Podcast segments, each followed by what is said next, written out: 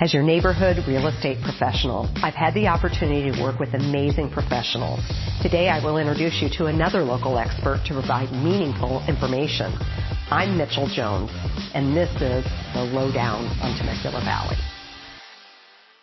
I am so honored today to have Jim Richardson here with us for an interview. Thanks for your time today. My pleasure. Well, we're just happy to have you. Um, Jim, how long have you been a resident of the Temecula Valley? Janice and I moved here in April of 1993. So We've we've been here quite a while, and we've really seen it change over the years. Um, it's just been amazing. You know, we moved here because it was really quiet. And not so much anymore, but still beautiful, wonderful place to live. Yeah. Yeah, it really is.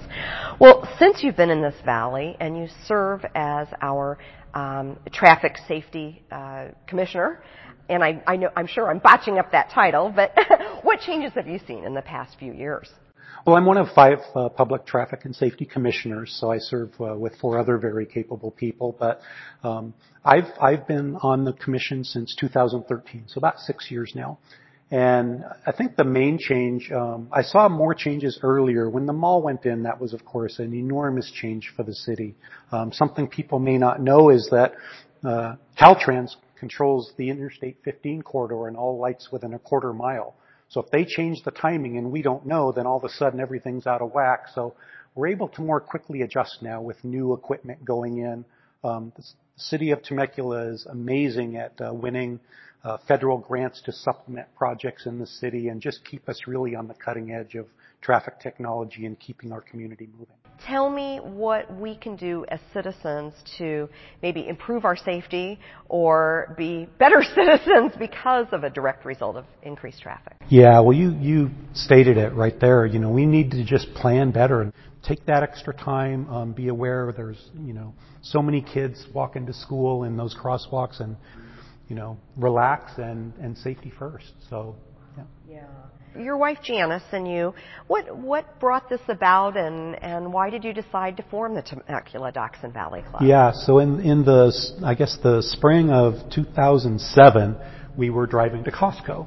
And on the way, you know, we said, "Hey, there's someone walking in dachshund. Hey, there's another one. Hey, there's another one." So on this trip, just a couple miles driving to Costco, we saw six or seven people walking their dogs.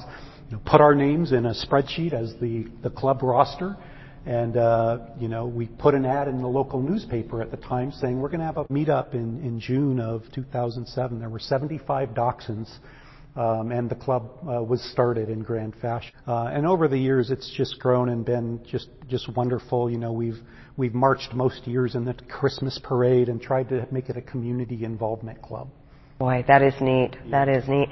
Let's talk about some of the outreach that this club has has um, led to, and thanks to yours and Janice's commitment and club members' commitment. Yeah. It's kind of funny 'cause, you know, we started the club, and it's just a social club. We're gonna hang out with our our doxies and have potlucks and do fun stuff, as well as our events. You know, we put on events. Yeah. Tell us about that. As you know. Um, uh, so we've been doing two events a year now recently. In the spring, we do the Wine Country Wienerfest. It's been at Mount Palomar Winery. And the last few years since Janice retired, we've been doing the Temecula Fall Wienerfest at Vail headquarters the first Sunday in November. And that's again, similar type event, but more with a fall theme. Uh, so both events have been successful, and our club members have done a great job of supporting that with volunteerism and prizes and things like that. Yeah. That's neat to hear. Now, if someone isn't a Dachshund donor, are they welcome to come to the events? Sure. I mean, the events are open to the public, and uh, some people uh, come just, uh, you know, to spend the day. And you know, at the winery events, it's funny, you know, we we kinda take over the winery for for a day. Um, the the neat thing is people who don't have Dachshunds, they were just out wine tasting, stumble on our event, they stay the whole five hours, and it's like they don't go anywhere else. It's just that kind of a family-oriented club, family-oriented events. You just have such great experience, and you truly are a community servant.